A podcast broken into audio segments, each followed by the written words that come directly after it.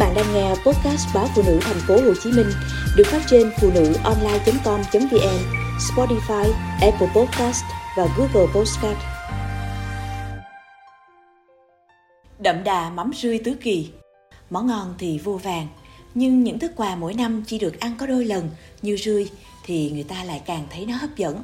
Vào khoảng tháng 10 tới cuối tháng 11 âm lịch là mùa rươi những con rươi bụng hồng, béo núng na núng nính như mời gọi những người sành ăn. Thực ra mỗi năm có hai vụ rươi, khoảng cuối xuân đầu hạ, tức là tầm tháng 3, tháng 4 âm lịch cũng có rươi.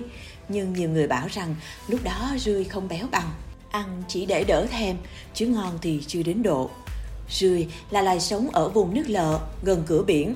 Từ xưa đến nay chưa ai nuôi được rươi, chỉ có thể khai thác tự nhiên, lộc của trời đất nên người ta càng quý hơn.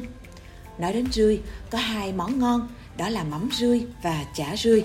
Người Hà Nội nổi tiếng với món chả rươi, nhưng làm mắm rươi ngon phải kể đến vùng Tứ Kỳ, Hải Dương. Rươi là mắm có mùi thơm đặc trưng, khác hẳn mắm cá hay mắm tôm, mắm tép. Để làm mắm rươi phải có thính gạo, rang thơm, muối rang, bột vỏ quýt và bột gừng. Muốn có một hũ mắm rươi thơm ngon cũng lắm nhiêu khê. Đầu tiên phải làm lông rươi, đem rửa rươi ở nước ấm khoảng 40 độ.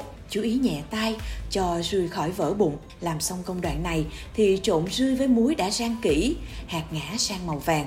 Gặp muối, rươi lập tức vỡ bụng, chỉ trộn vài vòng là nhuyễn. Cứ 6 phần rươi thì cho một phần muối, mặn quá, mắm sẽ mất ngon. Sau đó các bà cẩn thận đậy vài sành lại.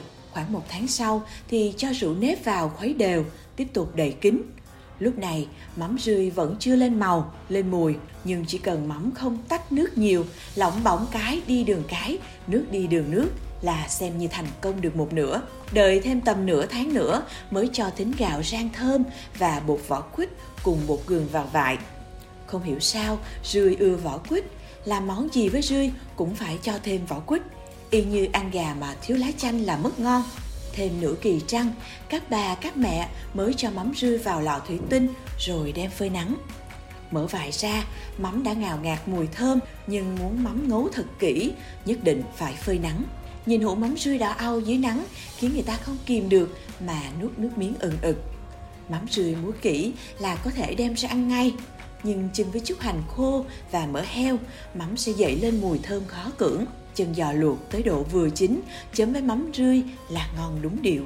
Người cầu kỳ hơn thì chuẩn bị thịt ba chỉ sắc mỏng với rau sống, cuốn bánh tráng, vị mặn mặn của mắm, ngọt ngọt béo béo của thịt, thanh thanh của rau kết hợp với nhau đúng là chuẩn không cần chỉnh.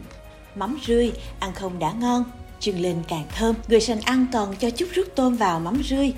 Màu cam hồng của rút tôm cùng với màu đỏ của mắm ngấu, hoàn mỹ biết bao. Mắm rươi còn kết hợp với bắp cải luộc. Ngày xe xe lạnh, chỉ cần chén mắm rươi, đĩa bắp cải luộc và vài trái cà muối là đã có bữa ăn ngon. Người xa quê, dù đi khắp Nam tới Bắc, vẫn không quên được vị mắm rươi quê nhà.